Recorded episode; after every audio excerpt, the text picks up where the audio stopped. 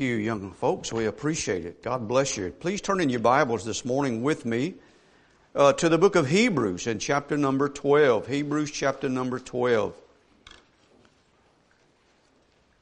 Hebrews chapter number 12.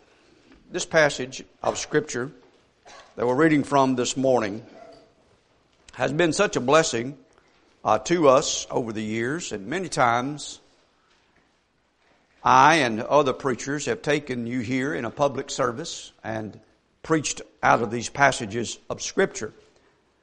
Well, you know, it is such a, a well that uh, does not run dry. And I think we need to draw from it again over the next few Sundays, and I trust that the Lord will help you. And uh, I know that in my own personal life, that uh, when I need encouragement and I need um, renewal, I need strength. It's amazing how many times the Lord will drive me back to this passage and will encourage me and remind me uh, where my hope is and where my help is. And so I want you to look with me here in this passage. I'm going to read a few verses and then we're going to um, expound upon the first three verses today.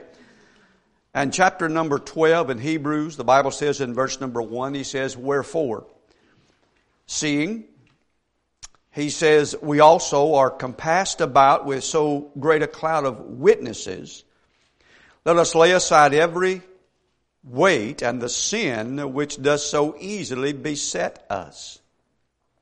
And let us run with patience the race that is set before us looking unto Jesus, the author and finisher of our faith, who for the joy that was set before him endured the cross, despising the shame, and is set down at the right hand of the throne of God.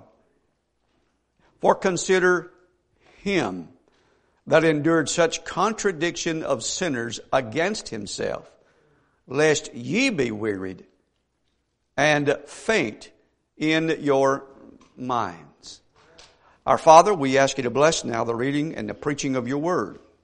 Lord, I pray that you'd bless me publicly as much as you have blessed me privately in meditating and studying upon these truths. I pray you'd help that child of God who came today, Lord, needing a word, uh, Lord, to encourage them and to renew their strength. May it be granted. And we thank you for Jesus Christ our Lord. And in His name I pray. Amen. All right, I need you to look with me in verse number one. Our writer lets us know, first of all, that if we are going to run the race that has been set before us, that we, number one, need to look behind us. You'll notice he says in verse 1, Wherefore seeing we also are compassed about with so great a cloud of witnesses.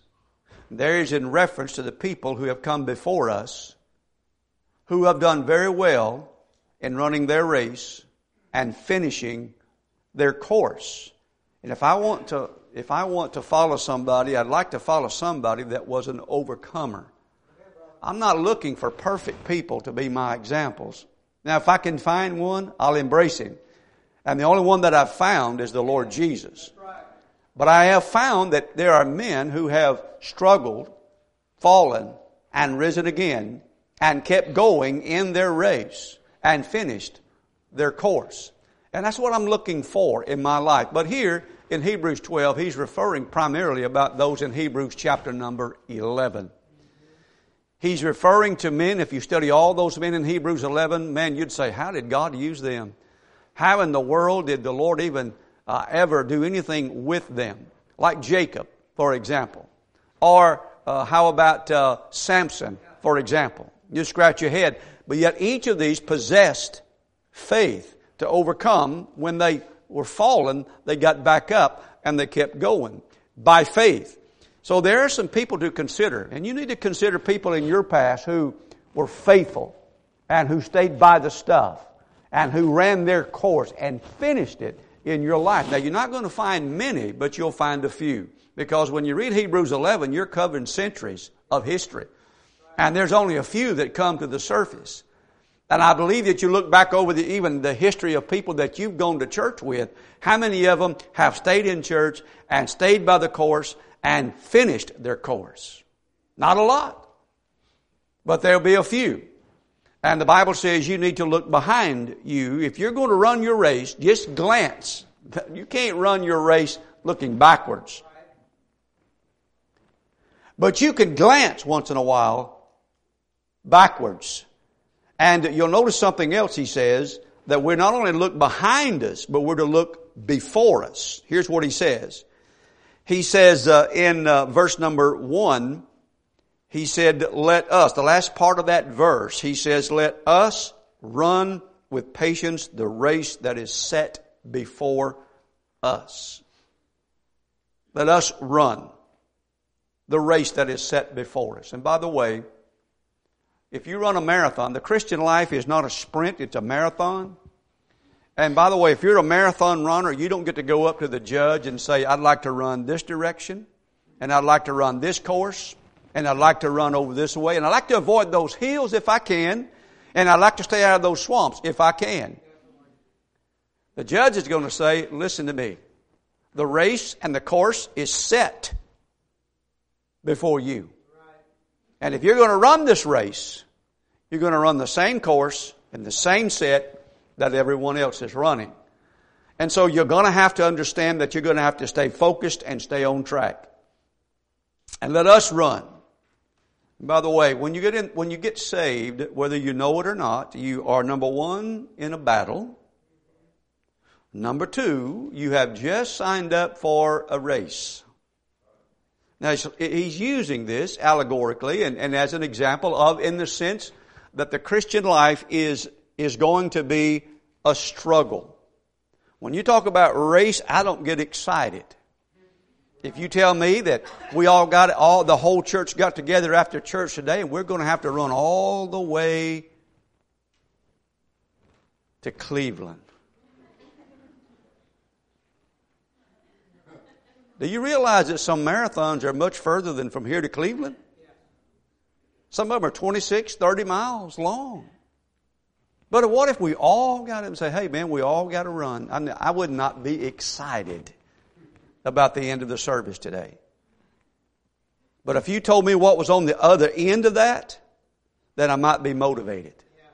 And that's why he says in Hebrews 12, he said the race that is set before us, you're going to have to look beyond as well. Look in verse number two. Looking unto Jesus, the author and finisher of our faith, who for the joy that was set before him. Now he had a course set before him. And he did not deviate from it. He said, I came to do the Father's will, and he said, I'm going to do it. And it was set before him. But notice what it says. He endured part of this. He endured the cross. He despised the shame and is set down at the right hand uh, of the Father. But you notice it says, who for the joy that was set before him. I'm going to tell you something about the Lord Jesus. He did not enjoy the cross. And he did not enjoy the conflict that he always ran into everywhere that he went.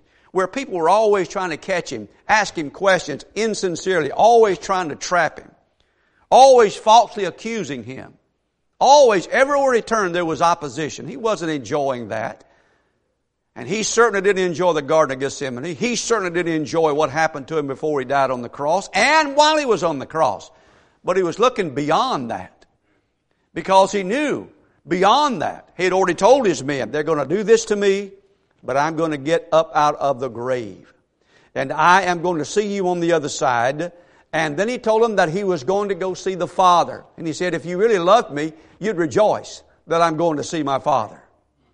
And he did because he was looking beyond the race to the end of the race and the prize that was on the other side.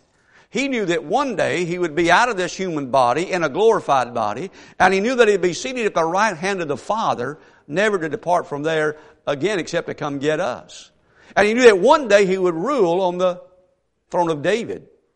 He knew all those things, and so sometimes to keep yourself motivated, you've got to quit. Uh, focusing on everything that's going on around you. You've got to see what's going to happen at the end of this thing.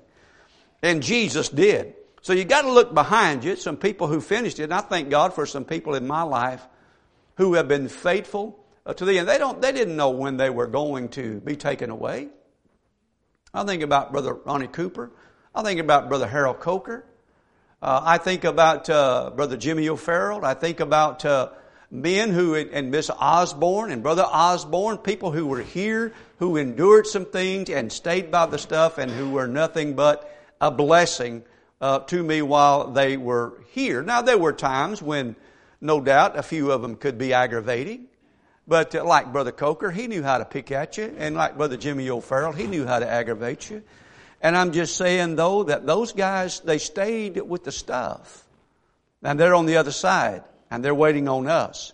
But you're going to have to look at these things. But let's move on real quickly.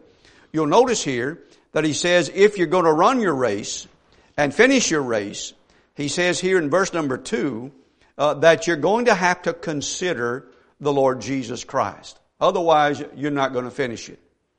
He says, looking unto Jesus, looking unto Jesus. You're going to have to, look in verse number three. You're going to have to consider Him. And that word consider is mentioned in Hebrews 3. You're to consider the apostle and high priest of our profession, the Lord Jesus. That word consider means you're to think about Him, you're to contemplate about Him, you're to examine Him, and you're to appraise Him. So when you get discouraged, do some studies on the Lord Jesus Christ, on the life of Christ, and what He accomplished for you. And then notice over in verse number 15, you also are going to have to look unto Him and you're going to have to look diligently. Diligently. That means very carefully and consistently and tirelessly, not lazy and not neglectful. When you are weary in this race and you're even thinking about just stopping your race and ready to just to quit, let me encourage you to do what the Bible says here to look unto Jesus because He not only died for you, but also the Bible says He came to suffer as a man to understand your temptations and to be a faithful high priest. And the Bible calls Him our succorer, one who will run to our aid and a high priest who is touched by the feeling of our infirmities. The whole book of Hebrews is to elevate to the Jew and the Hebrew that the Lord Jesus Christ is much better than any angel that they've ever read about in the Old Testament or could see, and that he was better than Moses or Joshua or Aaron or any law or any shadow that is mentioned in the Old Testament, that Jesus exceeds all of that. That He will help them if they will look to Him. Sometimes when you get discouraged, you look in the wrong places. And you look to the wrong people. And sometimes you'll even turn to the world to try to give you some psychological advice because you think it's all a psychological issue or an emotional issue or it can be treated with medicine or drugs. And I'm not saying that there's not some help in some of those areas. What I'm telling you is, is that you need to learn to look first unto the Lord Jesus Christ when you're really about to hit bottom that you need to start looking at Him again. And by the way, you call out to Him, you call out to Him, you bow your knee before Him, and you watch and see if He does not respond to you by giving you some grace to help you in the time of your need. He's a living Savior.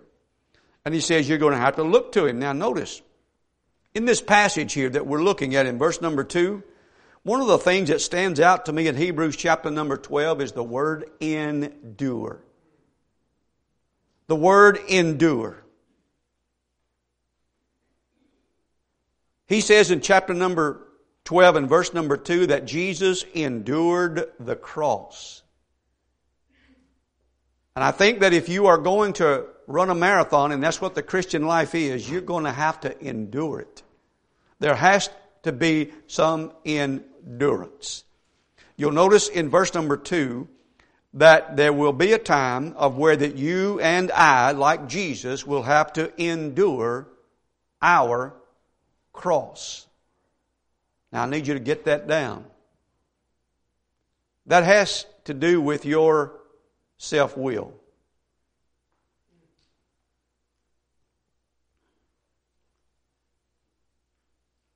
And in verse number three, you're going to have to endure some contradictions. The Bible says of sinners.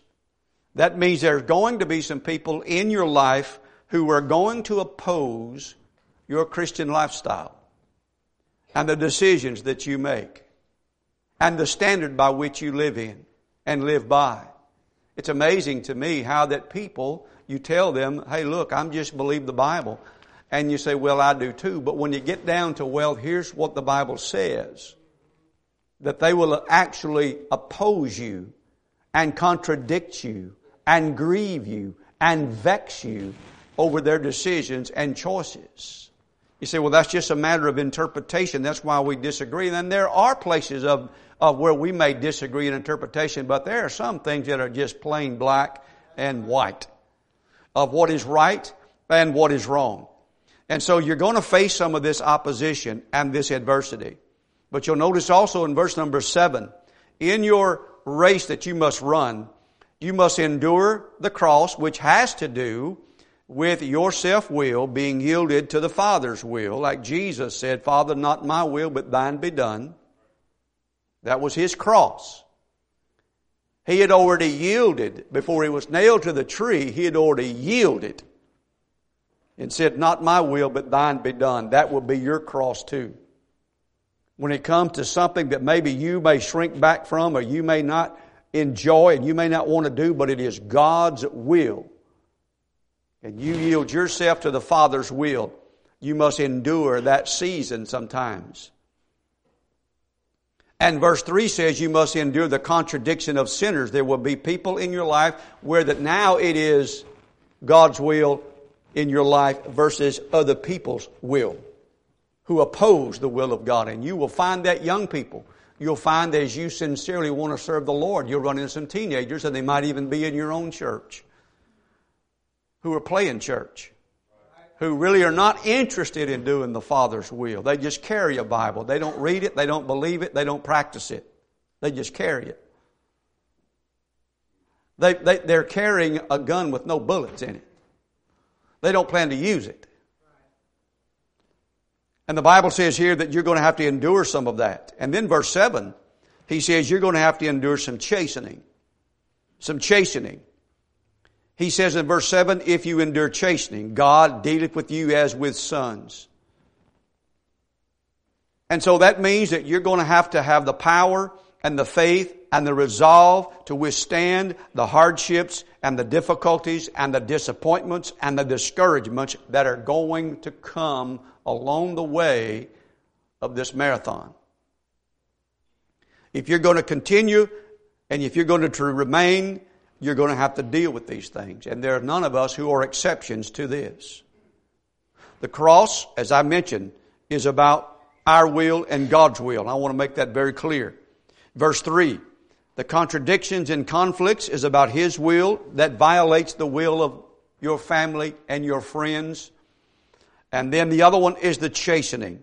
And this is all about God using, bringing circumstances into your life that you did not cause and you can't eliminate. And God's got you in a vice. And He is squeezing to remove some things and to improve some things in your life, and it will be grievous, not joyous. And you'll need some grace to be able to make it through it. And the Bible says here, you said, Brother Rod, you're depressing me this morning.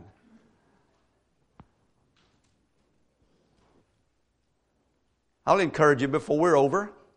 But you got to deal with some reality. You know, one of the things that when Nehemiah went to rebuild those walls, he had to look at the reality of the situation, and you sometimes you have to overcome discouraging truths.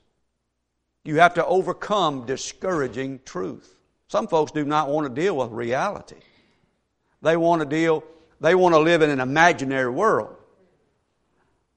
But the Bible says here in Hebrews chapter number 12, and look again in verse number 1, after all the examples in biblical history, he said, look, he exhorts us in verse number one to run.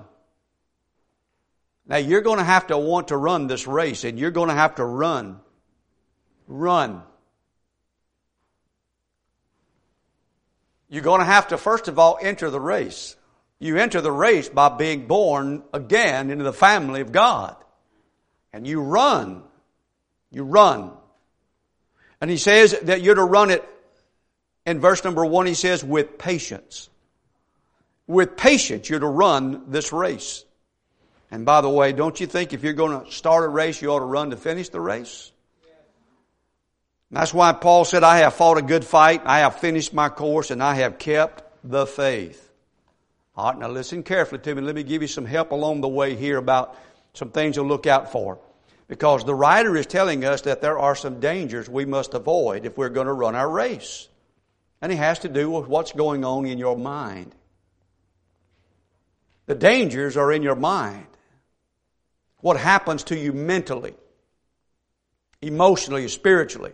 You'll notice he says in verse number three, he said, For consider him that endured such contradiction of sinners against himself, lest you be wearied and faint in your minds. Do you know one of the goals, according to Daniel, of the devil in the last days is to wear out the saints? Just wear you down.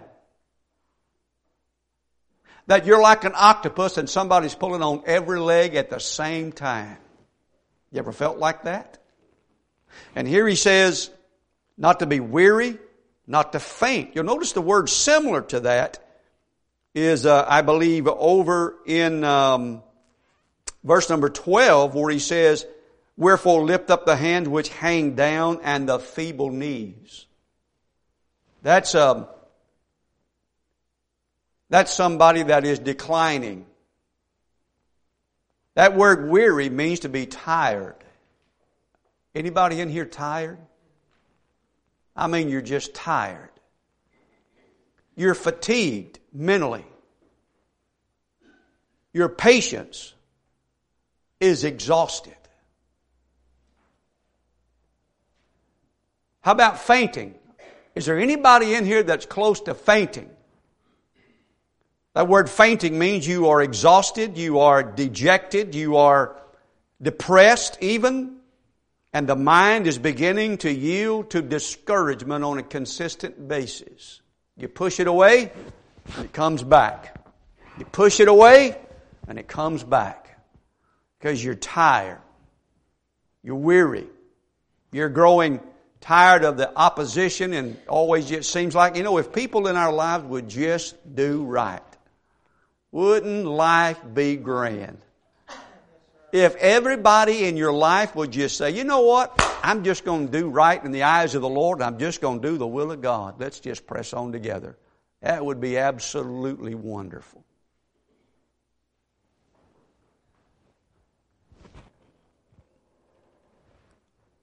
There's dangers to avoid. I don't want you, I don't want you, usually when somebody gets weary and mentally and uh, they're, they're weary spiritually and ready to faint and uh, they're not as active as they once were. They're not um, as available as they once were because you're getting tired. There's dangers to avoid here in your race.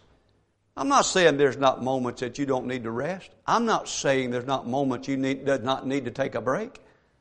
Even the marathon warriors, the Ironmen, competitors, they know that they must be hydrated and that occasionally they need a, a little bit of this or that to be able to press on. I'm not saying that you don't need to renew some things in your heart and life, but I am saying that you can't get under a shade tree and stay there. You can't do that. Now notice something else. There are dangers to avoid, but number two, there are disciplines that you must apply if you're going to run your race. You'll notice he says in chapter 12, verse number 1, Wherefore, seeing we also are compassed about with so great a cloud of witnesses, let us lay aside every what? Every weight? We don't even like that word, do we? I heard Brother Travis, Brother Andy, and Brother Jim in the van. Uh, they were talking about uh, Brother Brian Green and uh, how, brother, how much weight he and his wife have lost and how physically well they, they look. And uh, they were just uh, bragging about and, and, and, and, just, just excited for him, and I am too.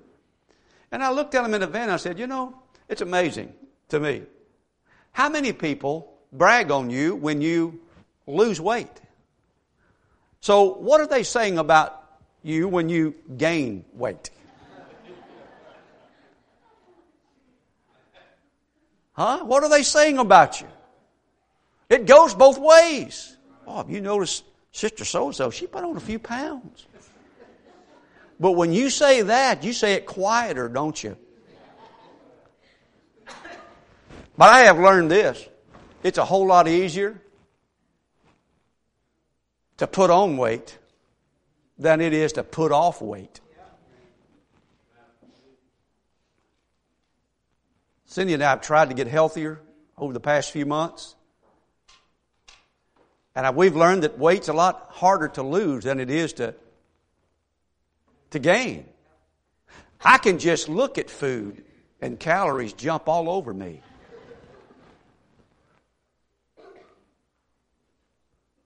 And I, I, I, would be okay if I just didn't get, you know, that snack syndrome about 8 o'clock at night. And I've told Cindy, don't buy this, don't buy that, hide it if you do, don't let me know where it's at. Because I'm going to be like my little puppy Charlie. I'm going to be sniffing around. I'm going to be looking in the closets where you might be hiding it, and I'm going to be trying to find it. I'm going to be looking behind the refrigerator, on top of the refrigerator. I said, just get rid of it. It is so easy to gain weight. And this thing about the marathon runners, they know. And listen, you know what it is too for these marathon runners? It's not that it, it, it's, it's not a law that they have to abstain from anything. It is a desire to win that they say, no, I'm going to leave my liberties over here and I'm going to discipline myself so that it does not hinder me from running my race. It's not that I can't eat a whole bag of Lay's, because I can. I've told Cindy when I've opened up a bag of them fresh yellow bag Lay's. Now, we got a little dog named Charlie. All you got to do is move that bag and he comes running. And when Cindy moves a bag, I come running. I say, honey, if I if we have a bag of those chips, we don't right now, but I'm, if we had a bag of those chips and I get to eating in them, my hand won't stay out of the bag. And I say, honey, please, come get this bag. You understand what I'm talking about?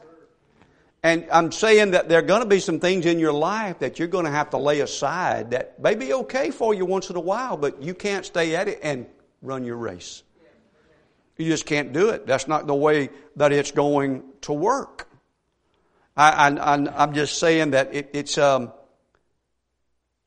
an athlete has to give up some of his liberties in order to be able to excel and go beyond the norm.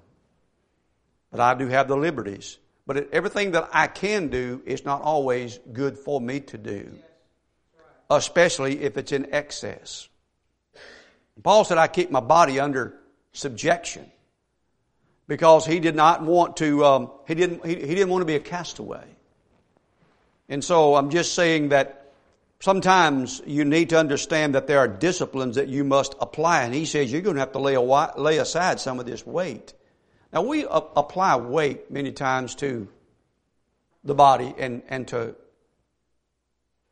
maybe something that you may be carrying with you. But how about there are times when I'm weighted down with burdens. And my soul and my spirit are, sometimes here, here, the last month or so, just some things going on in my life that I can't control. I didn't cause and I can't control. I go to bed heavy hearted and I get up heavy hearted. And you know what? That is not good for your health. Do you understand what I'm saying? It's not good for you. And it's because of the decisions of other people that I love and care about. It's not something that I'm doing or have done, but I can't do anything about it. And so I have to say, Lord, how am I going to deal with this? He said, Son, you're going to do what the Bible says. He said, You're going to have to learn to cast your burden, and that's what it is. That weight is a burden. That weight will wear you down. That weight that's in you will, that those cares and those griefs, you have to look unto Jesus Christ as your Savior and as uh, your succorer and as your high priest and say, God, I am in great need of some grace. And you'll have to go to Him in humility and you'll have to go to Him because sometimes you can't just say, okay, suck it up and tough it out. That don't always work. That's where you grow weak mentally and, and spiritually in your life. You got to lay aside those weights. And then he mentions this besetting sin. He says, lay aside every weight and the sin which does so easily, easily beset us. And I want to look at this from two perspectives. There's been a great, great debate on what, exactly what is he talking about here. And I have my opinion on this, but let me show it from both sides of the coin here that maybe it is a personal sin that you're struggling with. Maybe it is. But I like, I liken that in my own life as the weight that I need to lay aside, maybe. But that, but it may be a personal besetting sin and it is a sin that you struggle with on a consistent basis and it entangles you, it traps you, it waylays you.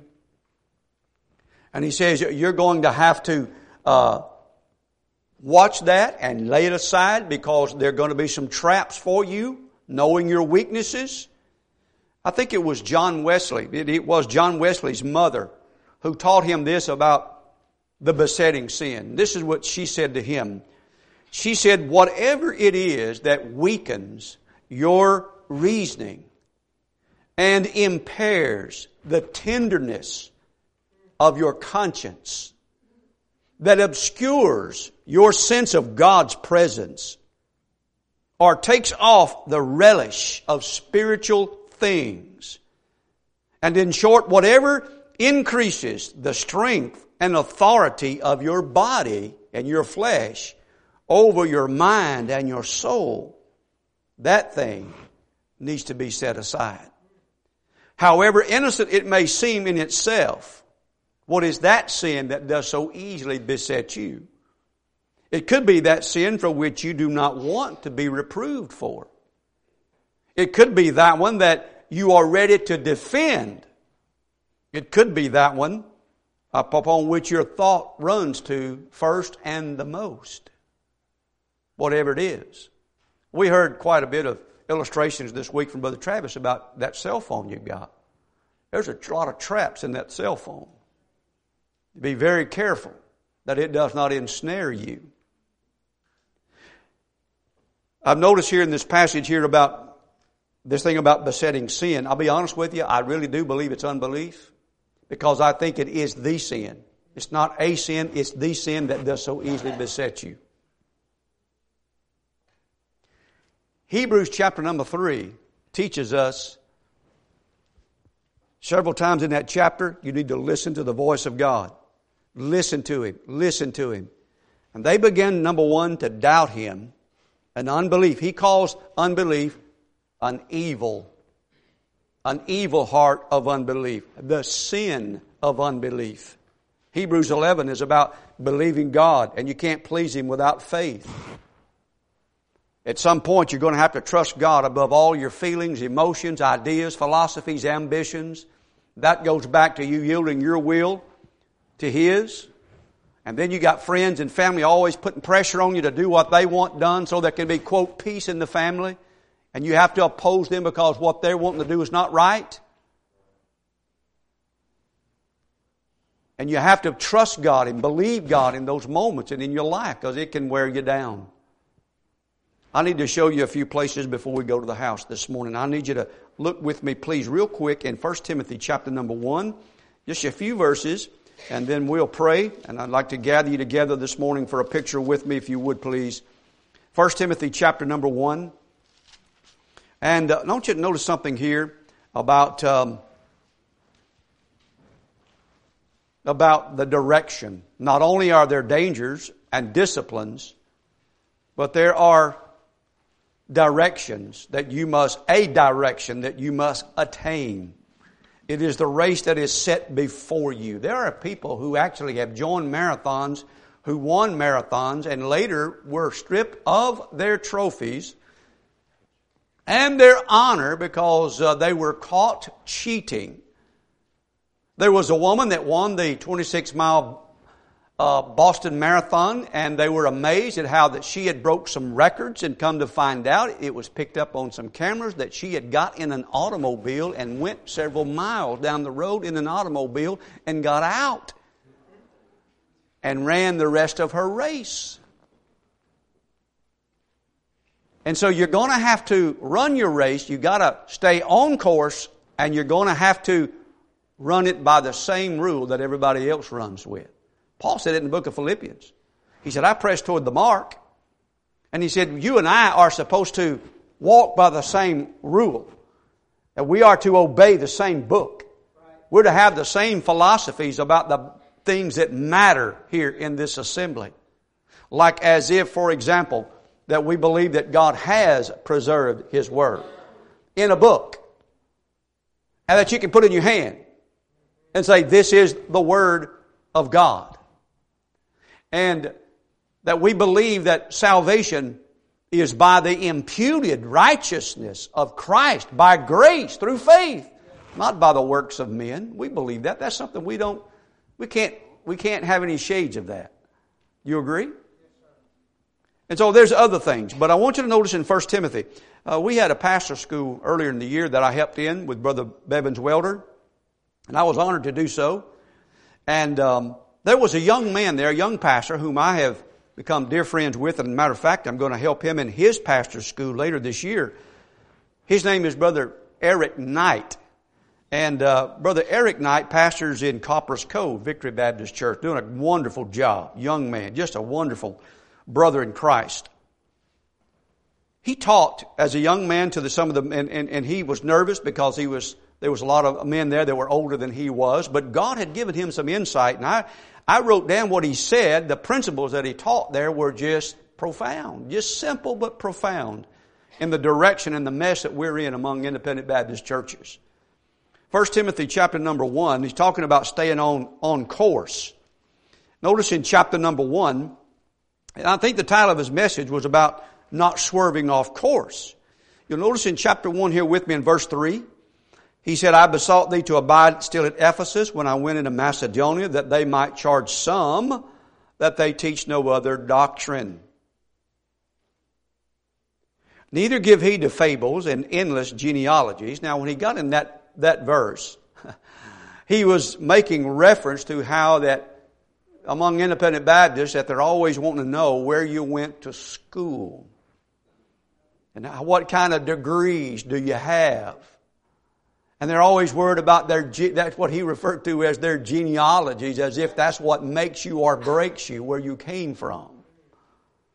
But really, it's not where you came from, it's where you're going and what has God done to you. And your goal is not to carry your school's name, but to carry Christ's name wherever you go.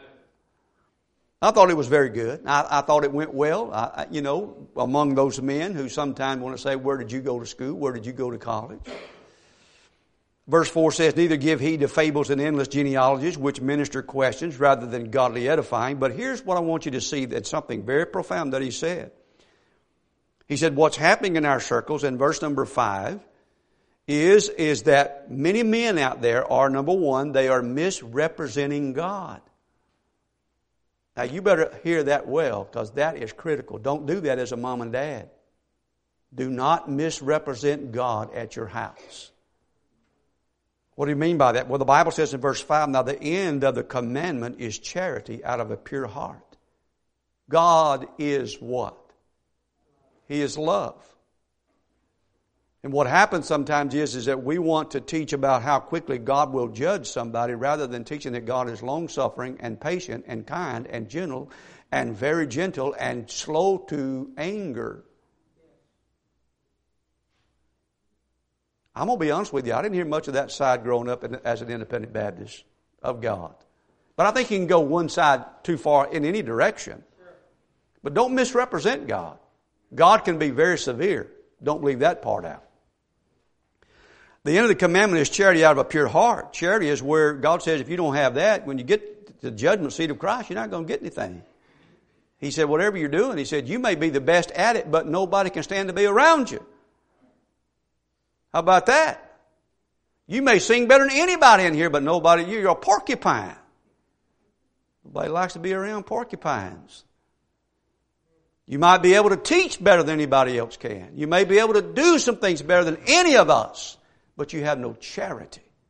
Do you realize when God gives you, gives you the opportunity to serve, it is so you can be a blessing and a help and a minister to other people. It's not just about getting the job done. Does that make sense to you? He said, now the end of the commandment is charity out of a pure heart. And then he said the second thing, not only was they mis- did they misrepresent God, but they misaligned people's consciences. I believe that to be true. I've had to overcome some things that I was taught as a young man. And the Bible says, out of, he says, out of a good conscience. That conscience has got to be according to the truth and according to the Word of God in its truth. About what is right, what is wrong, what bothers God, what matters to God. Because what will happen is you'll set up your own personal standards and you'll make them about what is right and what's wrong. And you need to have personal standards, but make sure that your personal standards are not the market for sin and what is sin and what's not sin in your life. Because your children may grow up and not agree with your personal standards, but they may not be sinning against God. And you may be troubling your own house. You say, Well, I think everybody ought to agree with me. Well, good luck with that. Because probably most of the people in your family don't even agree with you. They just need you. For now. Verse 5 says, and he says, he says, and not only do they misalign the conscience, talking about staying on track on your race. Don't ever misrepresent God. Don't misalign your conscience. And he says, and of faith unfeigned, that means they minimize faith and how that faith pleases God. And when you read Hebrews chapter number 11 and you reflect back upon the people that God put in His, in his uh, hero column, those people had failure all written all over them, but they had faith in God. There was something about them. And you wonder sometimes how that God can use a man or a woman. It's because they have faith in God. Faith in God. Cannot minimize faith. I want to add one more to it. You know how preachers are when they hear something. Sort of like some of you ladies when you get a great recipe. You know, and so you say, well, instead of you saying, I got that from Sister So and so, you add something to it so you can call it yours. Notice what he says here. I want to add one, and I'm not claiming this as mine, but I want to add one more thing to this. Because Paul goes right into it. He says in verse 6, from which some having swerved. They're off track, aren't they? If they're running the race, they've gotten off track, aren't they? From which some having swerved, meaning they are misrepresenting God, they have misaligned their conscience, and they are minimizing faith, and I think they also misuse the law. And much is written in the New Testament about men using the law incorrectly. And their message is more about Moses than it is about Jesus. And the Bible says here in verse number seven, desiring to be teachers of the law. And I love teaching out of the Old Testament, and I will, and I'll continue to do so. But let's make sure that we understand that those are shadows and images of the one to come. I'm not going to teach you to look unto Moses. I'm going to teach you to look unto Jesus. And the Bible says, understanding neither what they say nor whereof they affirm. And so I'm just saying, be very careful that you don't get off track. Let's go back to our text and let's be done for this morning. Turn with me, if you would please, to Hebrews chapter 2. And let's close with this verse. We'll pray. I want you to Understand that as you run this race, there are dangers to avoid, there are disciplines to apply, and there is a direction to maintain, but also there is a devotion to maintain. And that is, you must keep your eyes on the person of the Lord Jesus Christ. You've heard that statement. They used to sell a lot of bracelets. What would Jesus do? WWJD. How about you looking back in your Bible and saying, What did Jesus do? Not what would he do, but what did he do? And follow his steps. And I know that's what they mean by that, but look in Hebrews chapter number 2.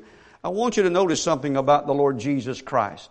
How much he loves you, how much he cares for you, how much he cares for me. Just a couple more verses. Chapter 2, verse 16. For verily, he took not on him the nature of angels, but he took on him the seed of Abraham, meaning he took on humanity. Verse 17, wherefore in all things it behooved him to be made like unto his brethren, that he might be a merciful and faithful high priest.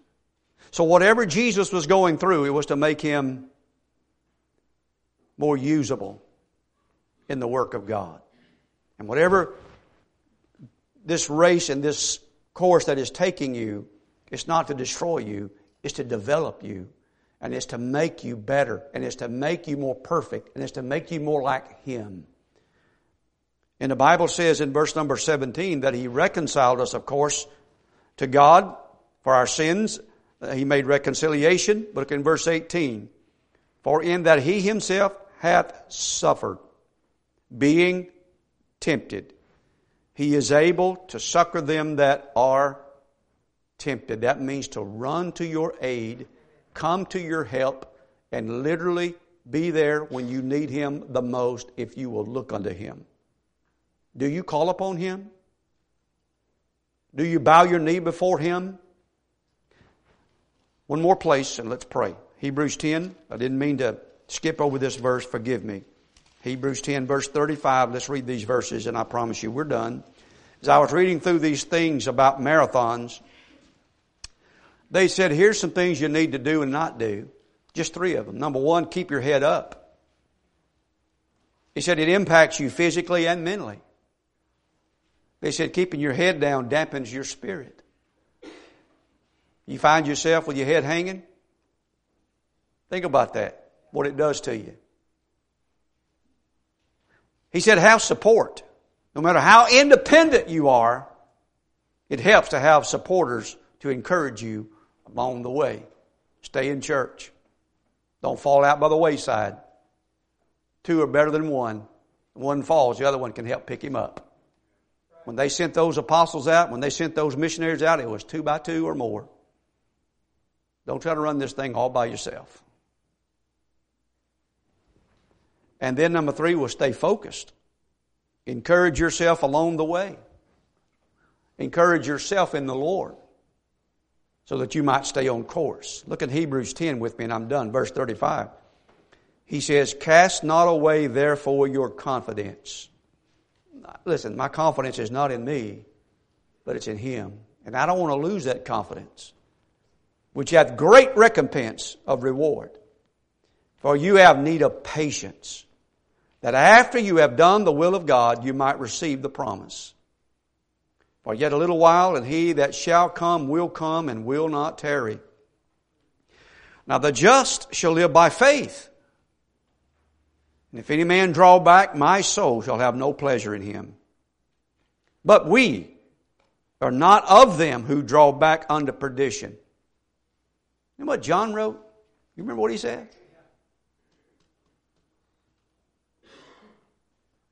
He said, they went out from us because they were not of us. He said, for no doubt, had they been of us, they would have continued with us. He said, verse 39, but we are not of them who draw back unto perdition, but of them that believe to the saving of the soul. Wow. This morning, if you are growing weary, Maybe you've gotten off track. The best place to get back on track is where you got off track, if possible. Which means you're going to have to turn and say, God, I'm sorry. I shouldn't be in this position. I shouldn't be out of church. I shouldn't be lagging behind. And Lord, I'm discouraged, I'm disappointed, and I've quit looking unto you, and I want you to forgive me. I need grace to help in time of need. And every once in a while, you might even need to cast that burden upon the Lord or even share that burden with a brother and help him bear your burden. Did you know that once in a while, now listen, don't tell everybody your troubles. Because everybody doesn't care. But God will give you one or two people who love you and will pray for you that you can share your burden with, and that you know even talking about it helps you to even assess it in your own heart and mind. And yet, believe this or not, when you start telling somebody about how bad things are going in your life and what burdens you are bearing, when once you put it out there on display and you get it out of the heart and you speak it and you put it on display for you to look at, while you'll look at yourself and say, you know what, you're just a big sissy. But in reality, you're not. You're not. And it takes some humility to be honest with someone and make yourself vulnerable. But that brother, he's not going to take it and broadcast it. He's going to take it to the prayer closet and bring it before God and lift you up in prayer. And you'll find yourself having confessed that and then them confessing you before the Father, your mindset will get better. Your spirit will change. And, you'll, and without even realizing it, it's nothing but the grace of God that is coming upon you to help you in your time of need. Let's stand together, please.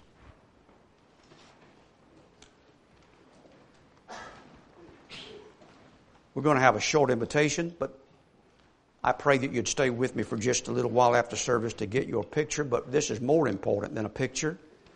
I pray that if God's spoken to your heart, you just need some grace to endure what you're going through. Bow your knee before Him. Look unto Jesus. Father, I pray your will be done in this invitation. May you be glorified in it. Help our dear saints to receive the Word of God and to believe it. In Jesus' name. With our heads bowed, may you obey the Lord, please.